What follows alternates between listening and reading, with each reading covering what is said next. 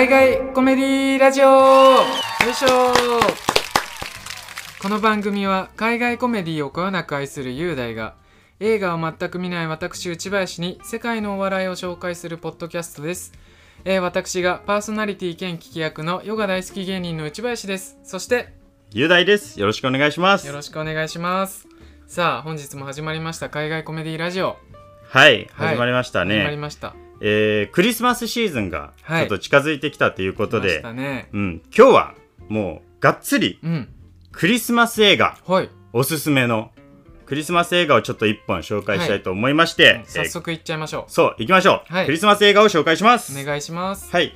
このラジオでは毎回コメディアンを一人とそのコメディアンが携わってるその映画とかドラマを紹介してるんだけど、はい。えー今日はウィル・フェレルはい。ウィル・フェレル。っていうコメディアン。と、えーウィル・フェレルが主演しているエルフサンタの国からやってきたを紹介したいと思います。はいお願いします。であのねクリスマス映画っていうコメディアンってもういっぱいあるんよマジで。まあまあそうかホームアローンとかもそう。まあまあそうねコメディだし。でもコメディアンが出てるやつとかでもいっぱいあるんよ。ジム・キャリーのグリンチとおかーはい。そう。でもうめちゃくちゃありすぎてちょっとうん。どれを紹介しようか迷った上に、一番好きだからエルフ紹介するんだけどはい。さらにめんどくさいのがウィル・フェレルでエルフを紹介するっていうのがものすごくもったいないんよね。どういうことですかそれあのねウィル・フェレルってあの日本の映画好きだったらもしかしたら一番有名なぐらいコメディアン。えそうなん？そう。えー。映画好きだったらもうだい結構みんな知ってるあそうなんですね、え例えば例えば、えー俺たちニュースキャスター」うんうんう。ん俺たちフィギュアスケーター」俺たちダンクシューター」ああなんか俺たちステップブラザーズ、はいはい。俺たちスーパーポリティシャン、うん。俺たちホームズワトソンとか、俺たちシリーズで有名なの、とにかうんうんうんく。で、超おバカ映画で有名で、はい。もう知らない人は、あの、コメディ映画が好きだったら絶対に知ってる存在なのねあ。そうだ。そうそうそうそう、はいはいトップオブトップで、うん。ウィル・フェレルは、あの、だから、こんだけいっぱいいろんな映画がある中で、クリスマス映画で紹介するのもったいないなと思ったけど、やっぱり、俺が一番好きなクリスマス映画だから、今回ちょっとエルフにしたんよね。ほだからウィル・フェレルをちょっと先に紹介したいと思うんだけど、はい。ウィル・フェレルは1967年生まれの54歳。ううん。でカリフォルニア生まれなんだけど、はい。この人ね身長が190センチぐらいあるでかいっすね。のめっちゃでかいんよ、もうジムキャリーレベルっすね。そう。でおバカ映画とよく対比されてジム・キャリーとか並べて語られるんだけど俺は個人的にはウィル・フェレルの方が好きっていうぐらい。えー、珍しいくあのジムキャリーよりも。ジムキャリーそう。どういうことかっていうとねあのねこの人はアホ映画の天才なんだけど、はい。ジム・キャリーもそういうなんていうのパッと見て面白い映画じゃん。だけど、うんうんうん。ジム・キャリーと違ってねなんていうのかな。分かりやすい変顔とかしないの。わかりやすい。あーその。面白い顔とかじゃなくて、うん。なんか本人は本気で演じてるんだけどっていうのがうん。あの素のキャラというか。てか本人は真面目なんだけどっていうのをうん。その演じれてるの。わかるかな？ん。でちょっとそのいきさつをちょっと紹介したいんだけどはい。で日本の映画好きにももちろん有名ではい。だけどこの人ねコメディアンに向いてない性格なの全然。なんで？あのものすごくなんか真面目真面目くん？真面目くん？うん。うん。でしかもあの社交的でもないっていう。あーでもなんか結構いません？そういうコメディアンでしょ？コメディアンで。だけど社あ交性のない人。なんていうのかな？斜めからうん。あの見るとかいう感じでもないの。車に構えてもないの。わかる？なんかダークな部分があるわけじゃなくてうん。普通に真面目な黙ってるいいやつなの。もそういうやつってコメディアン向いてないじゃん普通に考えたら。まあまあまあそうなんか。でうん。あのー子供の時に親が離婚してはい。8歳の時に、はい。でそういう時のさ辛い経験とか普通ネタにするじゃん、うんうんうん。だけどウィル・フェレルはまあいいやみたいうん。な、うん、まあお母さんとお父さん別にいるしみたいあななん。か ほなんか、うん、まあイベントが2回あるからいいかなみたいな。ーそういういじり方っていうかネタの仕方ってネタじゃないよ。なんか本当にそう思ったんだって子供の時。あうん、まあイベント2回あるからいいやみたいな。別にネタにもせずに。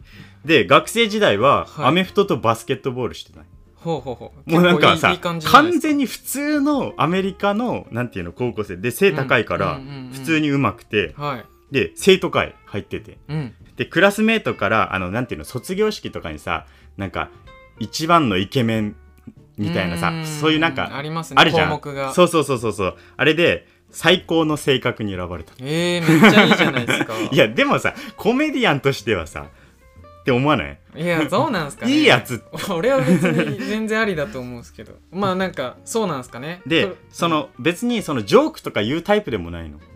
おうおう。普段。あで普段ね。あの笑われるのががでも好きだったんだってへえジョークは言わないけど笑われるのが好き。なんかこそのアメフトでこけたりとか、うんうんうん。頭ぶつけたりするとみんなが笑ってるっていう。それがなんとなく好きだったっていう記憶だけはあって。めっちゃ性格いいやつ本当じゃない。ねなんか普通に普通に性格いいさなんかそういう笑われる笑わ笑われる笑わせてるとかいうさうん。プライドとかさお笑い芸人ってよくあるけどさもうそういうの全くないの、いい人。ね、めっちゃいいやつじゃ、うんん。でだけどなんかその後どんどんトントン拍子で普通に大学も出て、はい。あの学部学位も取ってでスポーツ部門のテレビ局の,、うん。あの地元のテレビ局のでそこのインターンから入ったの学生時代に。もうさ、完全になってエリートガイドをそのまま進んだだけのただのいいやつ。いい感じのそうでしょ？道進んで。だからもう全くこの人コメディアンとかならないそうだなってなったんだけどはい。全く身が入らなかったんだって仕事にその後。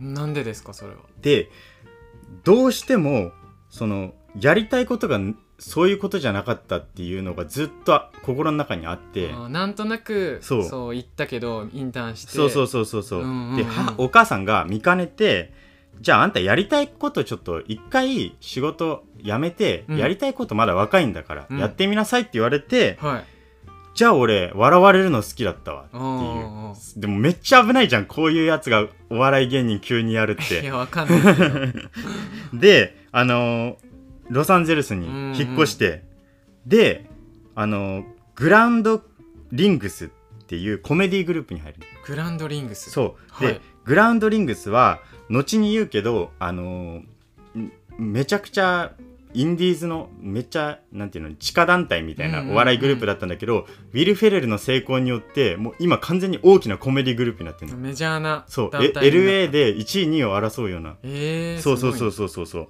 でグラウンドリングスに入ってそのはい。インプロううん。とかやってたの、即興演劇。そうそうそうそう、はい。即興でやる演劇、はいはいで、はい。駆け出しの頃はスタンダップコメディもやってたんだけど、はい。スタンダップコメディってやっぱ難しいのがさあのその人の人となりの面白さが必要っていうか、ん。人としてのなんか魅力とかキャラとかが必要なんだけどはい。今まで言ったようにウィル・フェレルってそういうの一切ないじゃん。まあなんか順風満帆っちゃ順風。そうそうそうそう。別にネタにするようなこともなく生きてきたからみプラスネタにもしないし。そうネタにもしないしって言ってスタンダップコメディやったけどあ全んまりなんだ。くいやもう全くダメだった、はいはい、全く目が出なかった。の、うんだからこいつ向いてないってもうせっかく優秀なところ行ってたのにお笑いとか始めちゃってって思ったけど一個だけめちゃくちゃ輝く瞬間があってそれはインプロってさ即興劇じゃん、はいはい、はい、でいろんなキャラクターをやらなきゃいけないじゃん。うん。でその中で全くこいつありえないだろっていうキャラクターをさせた時に、うん。なぜか跳ねたの。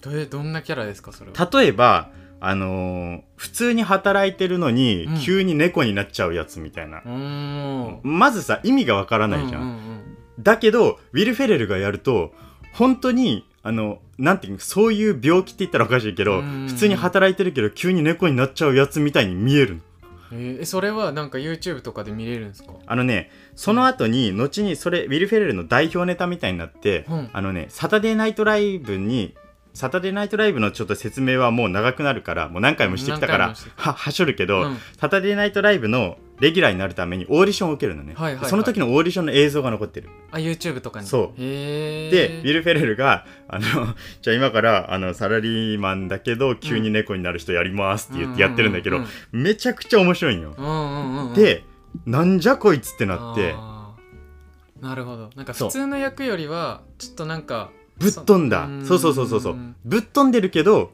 なぜかウィル・フェレルがやるとう、ん。なんか完全なフィクションじゃなくなるっていうか、なんかじゃあ普通の演技はあんまり上手くないってことなんですかね？ジム・キャリーとかに比べて。そうね、まあまあまあ、あのー最近はちょっと変わってるっていうのは後から言うけど、うん。ただ、あのーそうね、基本的にはこの人は飛び道具完全に。なるほど、うん、でジム・キャリーもそうだったけどね。最初から飛び道具で行ってうん後から真面目な演技とかもやってきたから。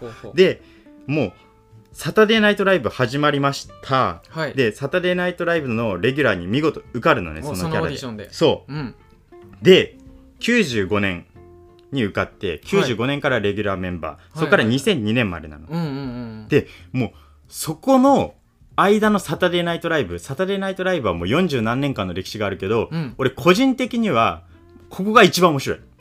ああそうなんですか。その時期が。そへえ。うすごくない？この40何年間の間に。で俺だけじゃなくて、うん。サタデーナイトライブの2014年に行ったあのアンケートで、うん。あのサタデーナイトライブよ、うんもう今までいろんな名コメディアンがいる中であの一番を決めたの。うん。投票で、ウィル・フェレル。へえすごくない？エディ・マーフィーいるんだよ。ロビン・ウィリアムズいるんだよ。その中でマーティン・ショートとかいる中で、うんうんうん。ウィル・フェレルが1位になっちゃったの。すごい人気ですね。そう。ので何がそこまで跳ねたかっていうとサタデーナイトライブって生放送じゃん、はいはいはい。で行かれたキャラとかやったとしてもこの人がやったら急に、あのちゃんとコントで成立しちゃうの。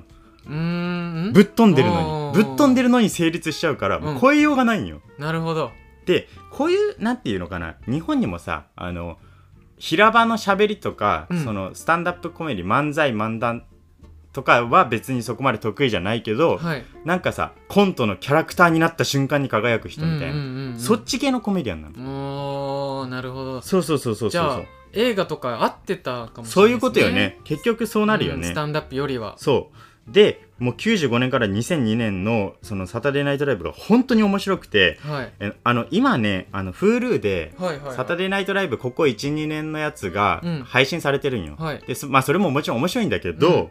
あのーぜひねここここの間のやつをやってほしい。それはどうやって見ればいいんですか？あのね日本語字幕は出てないのソフト。1個も、うんうんうん。何も出てないの、はいはい、はい、で YouTube に公式で上がってるぐらいなの。あ公式では一応上がってるそう。ただそれもまあだから英語字幕出して見るぐらいしかできないからさ、なるほどね。だからぜひねサタデーナイトライブここを配信すれば俺絶対日本でも人気出るはずって思ってるんだけど。そうなんや。そこまでの面白さなんやねそう。じゃでサタデーナイトライブのキャラクターで一番ウィル・フェレルが有名なのはブッシュなの、あえー、あでもみんな結構やりますよねブッシュ多分。まあでもその時の大統領だから、うんうんうん。あの95年から2002年だけどあのウィル・フェレルがいたのは,、はいはいはい。で2000年かな？2000年にブッシュは大統領になるんよね、あーアメリカの、はいはいはい。でブッシュってみんな忘れてるけど、うん。あの本当にひどい大統領だったから、うんうんあのトランプとかいう次元じゃなかったからねあの人、うん、もう経済を完全に終わらせ破壊させた上に、無意味な戦争を2つやってしかも勝ってないっていう,、うんうんうんもう史上最悪の大統領の一人って言われてるんだけどほその時のブッシュのモノマネがマジで面白い。ちょっとこれはねぜひ見てほしい。あのねブッシュに似てるっていうよりは、はい。顔はちょっと似てるんだけど、うん。誇張したブッシュなの、うんうんうん。そのアホ度アホ具合を。はあはあだからもうウィル・フェレルがやるともう出てくるだけでもう顔だけで笑っちゃうっていうか、へー。であのブッシュの他にもそのこの時代全体を捉えたコントっていうかほそういう傾向にあるのねこの当時のサタデーナイトライブって。ううんえっとねこの時代ってとにかくまあとにかく戦争をしてうん。なんていうのかマッチョイズムが悪い方向に行ったアメリカの時代なのね。ああなるほど。わかる？その時代の。そうそうそうそう。ブッシュとかいう,、うんうんうん。もうなんかカーボーイの男をその大統領にして、うん。戦争をやってしかも泥沼化してみたいなはいはい。とにかくマッチョイズム男のなんか力みたいな、うんうんうん。そういうのを誇張してバカにするっていうのが面白いのとにかく。うーん。ウィル・フェレルってその190センチぐらいあるんだけど俺が好きなコントで、あのイービル・ボスっていうコントがあるんだけどイービルボス。そう。これあのだから悪魔のボスなんだけど、うん。これパワハラ上司のコントなのね、うんうんうん。でウィル・フェレルがパワハラをするんほうほう。はい。っていうコントなんだけど、うんうんうんそのパワハラがあのもう行き過ぎてて、うん。ありえねえだろっていうレベルのパワハラをしてて面白いっていうコントなのねじゃあその時代をちょっとそうそう反映してるんですね。そうそうそうそうよく考えたらね後から振り返ればだけどうん。あのもう来た部下に急に、ただ喋りかけてきただけの部下に、なんだてめえこれやるなみたいなウィル・フェレルがうんうん。190センチの図体で叫びながら怒りまくるみたいな。で、それが行き過ぎて意味わかんない方向に行くみたいな。おい、俺のあそこ加えるってねみたいなさ。いや、そんなの、もうパワハラ、セクハラ入ってる。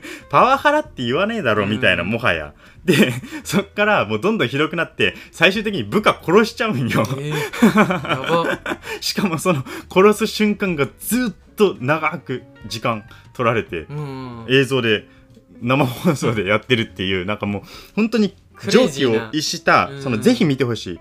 であのーこの時代にウィル・フェレルはどうして輝けたかっていうと、はい。サタデーナイトライブの放送作家にアダム・マッケイという男がいたのね。アダム・マッケイ。そう。でアダム・マッケイはここでサタデーナイトライブでウィル・フェレルとめちゃくちゃ息があって、うん。この2人でコントとそのウィル・フェレルが演じるサタデーナイトライブであの、うん。アダム・マッケイが作る。はい。それをウィル・フェレルが演じるみたいな。あーもうタッグ組んでたんですね。で完璧なリレーションシップが出来上がってさっき言った「俺たち」シリーズの映画もほとんどがアダム・マッケイが監督してるへえだからこの2人はサタデーナイトライブを去った後もずっとコンビなの、なるほど。そう。であのアダム・マッケイはウィル・フェレルが2002年にサタデーナイトライブを降板するって決まった時にアダム・マッケイも一緒に出ていった。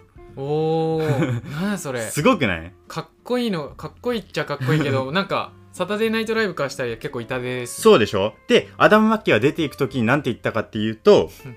あの俺がヘッドライターって言って放送作家のリーダーがいるのね、うんうん。いろんな作家を雇ってるんだけど、はいはい生放送で、うん。で俺がヘッドライターを辞めた時に次のヘッドライターはティナ・フェイにしてくれって言ってああの女性のそうい最初の方にやったじゃアンブレイんカブルそうアンブレイカブルル・キミシュシムシュミットを作った、ティナ・フェイっていうサタデーナイトライブのその女性における権利を変えたんだけど、うん。これってよくよく考えたらこのアダム・マッケイとビル・フェレルがいた時に、あのティナ・フェイはレギュラーで入ってきたんだけどはい。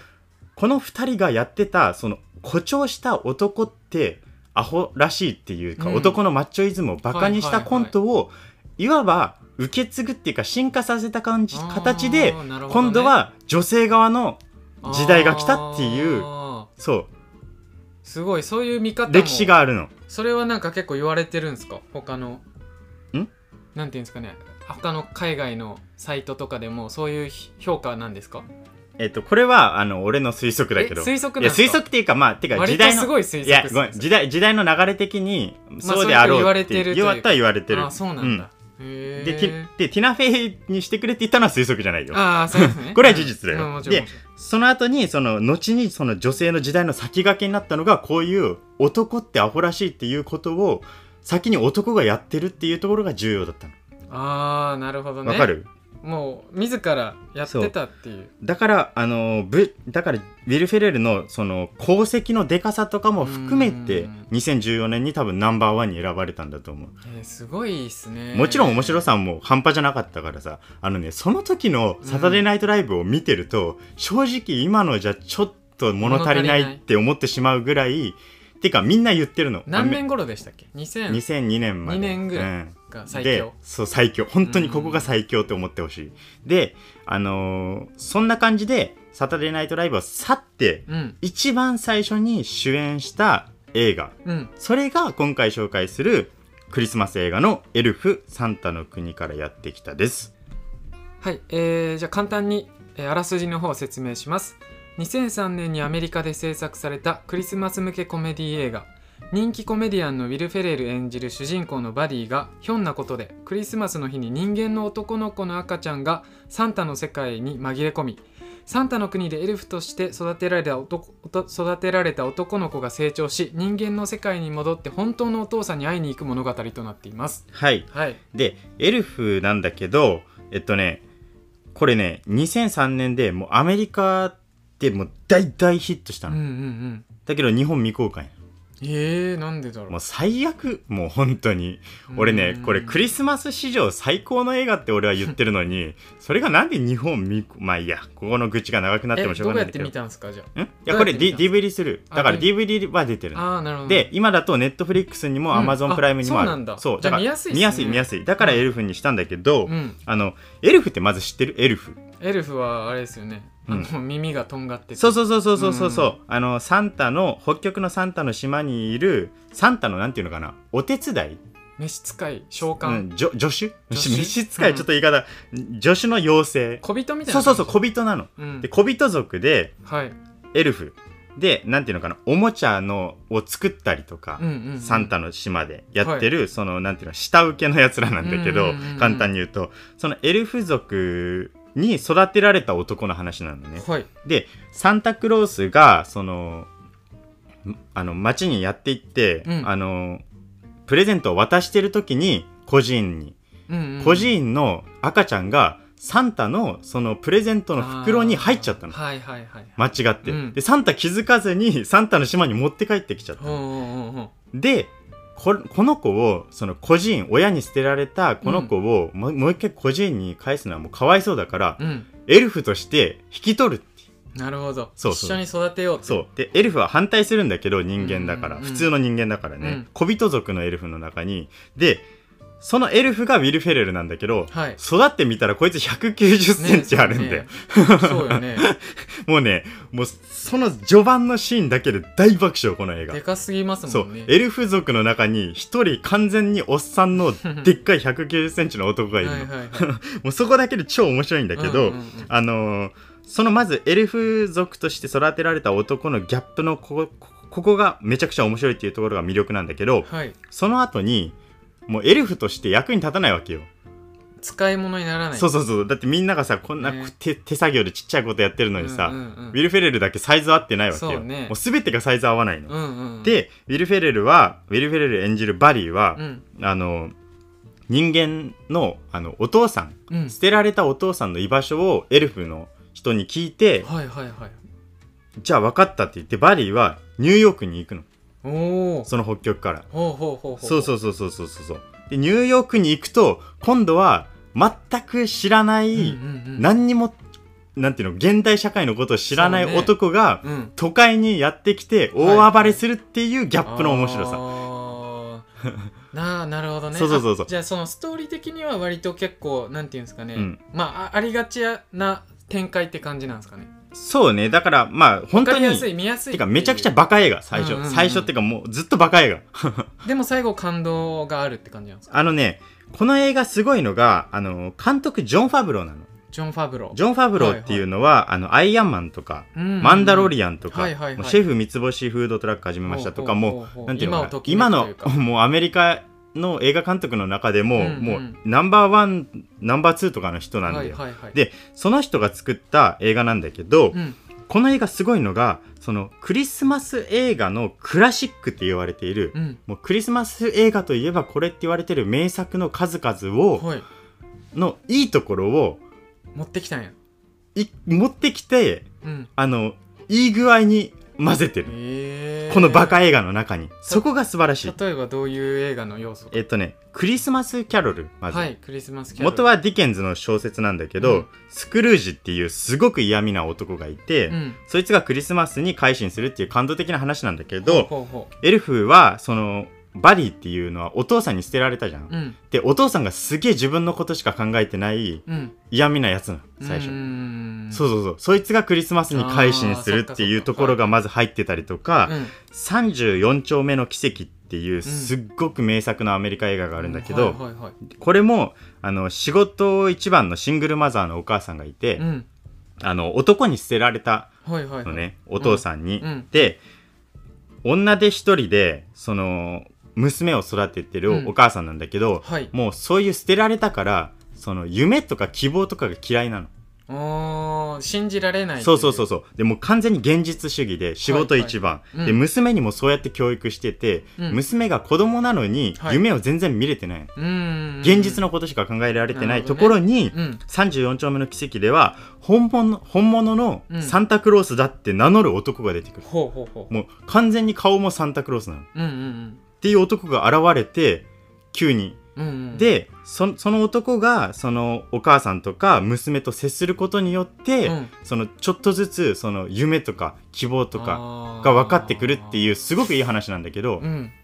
確かになんかクリスマス映画ってうん。そういう展開多いですよね。多いでしょ？確かにで言われてみたら。エルフは、うん。サンタじゃないけどそのバディうん。ウィル・フェレル演じるバディはエルフとし自分がエルフって思ってるじゃん。はいはいはい。でエルフとしてニューヨークに来て、うん。で実際にその捨てられたお父さんに、うん。あのもう一人子供がいるのね。はいはいはい。別で再婚してて、はいはい。血のつながってない。そうそうそうそう兄弟がいるの。でその子供が例によって現実主義っていうかものすごい冷めてるの。ああなるほどね。うん。うんでその冷めてるやつがこのウィル・フェレルっていう完全にエルフとして、もう夢を見見まくってる男と一緒に過ごすことによって、うん。どんどん子供がそのもうもうめちゃくちゃ楽しそうになっていくの、そう。だからそこ34丁目の奇跡からの要素も取ってんの。なるほど。で極めつけがクライマックスなの。でさっきからこの映画調べると最後ものすごく感動するって多分出てくるのね、で最後どういう風に感動するかって言ってちょっと内容には完全には触れないんだけど、はい。まあ、昔の映画だから別にいいと思うけど、まあ、一応触れないでいこう、まあでで、うん。あの最後どうどうなるかっていうと、はい。あのね普通の人たちうん。普通の一般の人たち、はい。今まで別に関わってきた人たちじゃない普通にニューヨークに暮らす人たちの、うんなんなんていうのかな。優しい協力によって、うん。全てが好転して感動のクライマックスが待ってるのねこの映画。そんな大きな話になるんですか？めちゃくちゃ大きな話にな。るの、びっくりするぐらい感動するのねこの映画。で、そういう最最後に普通の人たちの優しい協力によって全てが好転するっていうのは、うんうん。素晴らしきかな人生っていう、うん。もう最高のクリスマス映画から撮ってるのね。そだからこのなんていうのクリスマスキャロル、うん。34丁目の奇跡素晴らしきかな人生から、うん。この3つからよ。それ言ってるんですか？監督も。この3つを。いや言ってはない。けど明らかにそっから撮ってる。としか思えない思えない。うん。で、てか、クリスマス映画って言ったらってなるなるから、この3つって言ったら。ね。で、なんとよ、この、こんだけの要素を取り入れて、バカ映画でギャグもいっぱいあるのに、うん。97分間。おーいい感じの時間で。97分に抑えてる。もうこれうん。神業としか言いようがないです、これ。すげえな。でしょ？で、うんうんうん。このクリスマスキャロルと34丁目の奇跡と素晴らしきかな人生って、もうめちゃくちゃ傑作だし、俺大好きなんだけど、はい。あのね、白黒映画なのね。あそうなんだ。だからちょっとね多分今の人だとなんていうのかな抵抗があると思うよ見るのに。まあまあまあそうか。ううんんだけどエルフはあの2003年の映画で、うん。まあ、ジュラシック・パーク以降の映画だからか。CG 技術とかがすごくしっかりしてて、うんうんうんうん。夢がいっぱいあるの。で楽しいから。うん。で絶対に面白い。これはもうね間違いなく保証する。俺はホームアローンとかよりも上なの。俺結構ホームアローン好きっすけどね。あーごめん。ホームアローン好きな人が見る。でもえなんかいやでもいい見ていですか。競ってる、競ってるっていうか俺はもうエルフ圧倒的に勝利って言ってるから。らであのね対象年齢はどこら辺ですか？で結構ホームアローンはそうだ。よく聞いてくれた。よく聞いてくれた、うん。そこなんよこの映画重要なのうんは、エルフあのあの今までウィル・フェレルっていうのはエルフ以降、うん。あの俺たちシリーズでバカ映画でものすごく下ネタとか下品ネタ多いから、うん。もうすぐレーティングがかかるコメディアンなのね。だけどエルフは全年齢見れる。あそうなんや。そう。だからその純粋なそのうんコメディっていうか、その下ネタとか下品ネタとかない。あ基本的に。えじゃあもう誰が見ても面白いし。そうファクとかシットとか言わないから。だから誰が見ても面白いし大人も子供まで見れるっていう。えー、それはもうめちゃめちゃ点数高いっすね。絶対見た方がいい、うんうんうん。であのこの映画の中で何回も言われてるのがそのサンタクロースがサンタとしての役目をどうして今まで果たせなくなってきたかっていうと、うん。あの信じる気持ちがなくなったからだってみんなに。ああ受け取り側そのでサンタクロースっていうものを信じなくなったから、うん。で信じる気持ちによってソリも動かしてるのにっていううん。世界なのね。まあそうか。でうんうんうん。ジョン・ファブローがこの映画撮ったっていうのはものすごく重要でジョン・ファブローってあのなんていうのかな。そういうエンタメのうん。力っていうのをものすごく信じてる男なのね。うんうんうん。でエルフがなかったら今の映画史って変わってんの。これ大げさじゃなく。それはどういった影響が？エルフはこのエルフの成功によってジョン・ファブローはアイアンマンの監督をお願いされたの。えー、そうなんですか？そう。なんで？このエルフはあのそそういうなんていうのかフィクションとか、うん。エンタメの力とかを信じることうんうん。それこそがそのクリスマスの精神なんだっていうことに向けてやったんだけどはいはい。アイアンマンってそれまでダークナイトとかが流行ってて、うん。ものすごく暗いヒーローものだったのが、はいジョン・ファブローが撮ったアイアンマンは、うん。まずヒーローってかっこいいよ。ヒーロー信じようってそうヒーロー信じようぜ。ヒーローは助けるしヒーローはかっこいいしヒーローはいいやつなんだ。なるほど。そのジョン・ファブローが完全にヒーローというものを信じきって作ったアイアンマンが成功して、うん。マーベル映画はそっからあのアントマンだりキャプテンアメリカとか今までさあのアメリカのヒーローって言ったらさスーパーマンバットマンぐらいしか知らなかったじゃうん。んスパイダーマンとか。それが急にマーベルっていう新しくキャプテンアメリカとかアイアンマンとか今言ったらみんなわかるじゃん。王道のそういうのになったのって、うん。アイアンマンが成功したからなの。なるほど。2008年に。それを気づいたのがこのサンタのエルフのそうなの。話という。だからこもしジョン・ファブローがこのエルフを作ってなかったら映画史って変わってんの。なるほどね。そうだってマーベルその後世界取ったんだから。うんでジョン・ファブローは「スター・ウォーズ」ってかっこいいって信じてるから「うん。マンダロリアン」っていうスピンオフでも成功してんのよ。すごいな。でしょ？だからこのエルフっていうのは絶対に見た方がいい。映画史的にも重要な位置づけの作品っていうことは言っとく、うん。だいぶ今日熱入ってますね。まあ多分めっちゃ情報量がすごいしなんか聞きづらくないから大丈夫かなって思うけ相ど当でもまだあるから熱ね入ってますよね。海外コメディ好きとしてもうちょっと情報を提供したいの。はい。あのエルフはそのコメディアンがところどころにいっぱい出てるっていうところも魅力で。うんうんうん。だからエンタメの力を信じたいって言ってるやつらが、うん。コメディアンが一丁力を貸してやるよっていう熱いところもあるんよね。集結したんそうそうそうそうそうそうアンディ・リクターっていうこのコナン・オブライエンのショーで有名な人とかもちょい役ほんのちょい役で出てたりとか、はい。ボブ・ニューハートっていう、うん。もう今92歳になる、はいはいはい。もう超レジェンド・オブ・レジェンドのスタンダップコメディアンがいるのね、うんうんうん。でこの人はあのーいエルフ、はい。あのーなんていうのかエルフの中の一番長老のエルフを。エルフの長。そう、はい。で最初と最後のナレーションをやってるのねこの映画へのー。そう。でウィル・フェレルのバディを育てたやつ、大事な役ですねそうそうそうそう。そう、じゃあ。ん。でそのボブ・ニューハートって出てたりとかボブ・ニューハートをうん。シットコム好きに分かりやすく説明すると、ほビッグバンセオリーのううん。プロトン教授ですってまあ分かる人にはめちゃくちゃ分かる。あーってなってるから今。もしビッグバンセオリーの好きな人がいたら今あーってなってるから。あの人ねって。そうそうそうそうそうこんだけ最高の要素が詰まってるうん。エルフ。で、はい。エルフの成功によってこれ初主演作品だからねウィル・フェレルの、うんうんうん。でウィル・フェレルはこの成功によってその後こいつ映画でも大丈夫だってなって、うん。アダム・マッケイといろんな映画を作ってきた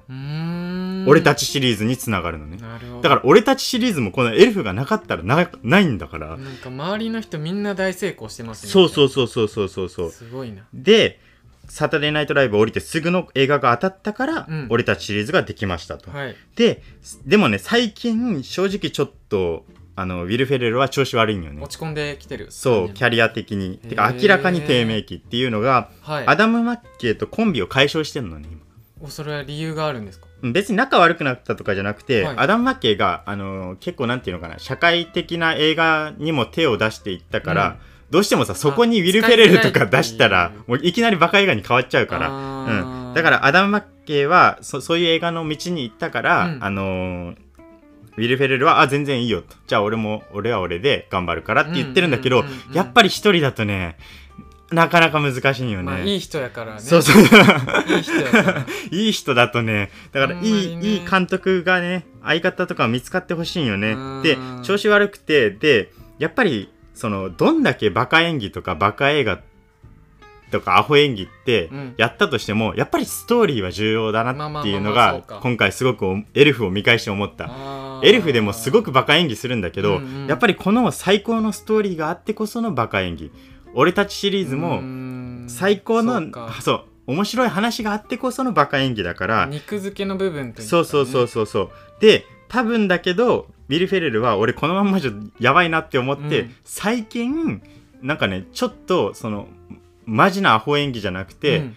ちょっと違う方向のコメディにも手を出してるの。いろいろ幅を聞か幅を自分に持たせてるというでか俺これが結構面白いって思ったのが、はい。Apple TV で今「隣の精神科医」っていう,、うんうんうんうん。あの30分ぐらいのシリーズがやってるのね、はい。ドラマなんだけど、はいはいはい。コメディドラマで、うん。ポール・ラットとダブル主演してるんだけど、うん。この隣の精神科医がものすごくね抑えたコメディなの。抑えたコウィル・フェレルがバカ演技してないの。ルそう。なんか破滅に向かっていくなんかダークなコメディみたいな。なでそれがね結構面白いんよ。だから、うん。今で今5話ぐらいしか出てなくて、はい。毎週金曜日に配信されるんだけど、うん、これねぜひね見てほしい。AppleTV でやってて。結構ヒットしてるんですか？わからんいや今のところそこまでねで日本では全く話題聞いてないから、はい日本ではだからかうんわからんけど、うん。でもこのシリーズまあドラマってさトータル10話ぐらいで評価されるからさ、うんうんうんやっぱりそこまでにもしかしたらものすごいかもしれないって今目つけてる俺は。なるほど。早くも。化けるかもしれない。でこの「隣の精神科医」はなんとポッドキャストが原作なんだって。え？どういうことポッドキャストで会ってたなんか話を元に作ったらしいん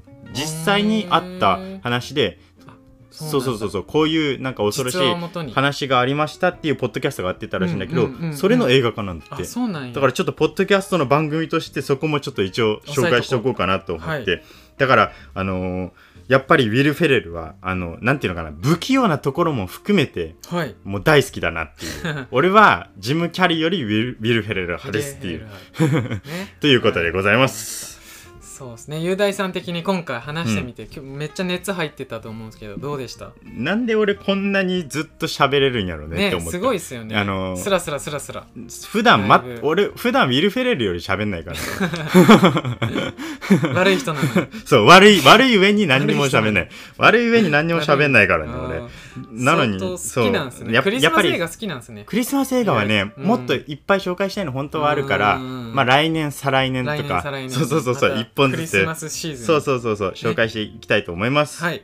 そうですね。僕的にはですね、うん。あのーまあ、いい人っていうところがめっちゃもうキーワードだなというか。はあ、はあはあ、なんかなんていうんですかね。結構芸人さんでも確かにいい人そんな少ないけど、うんうんいたらなんか芸人仲間でもいい感じの雰囲気になったりして割となんかいいポジションにいるんじゃないかな。って思いましたねあーでもサタデーナイトライブのメンバーが心配するぐらい喋んなかった そうなんですか？本当に。ああの人大丈夫なんウィル・フェレルってっていうぐらいし。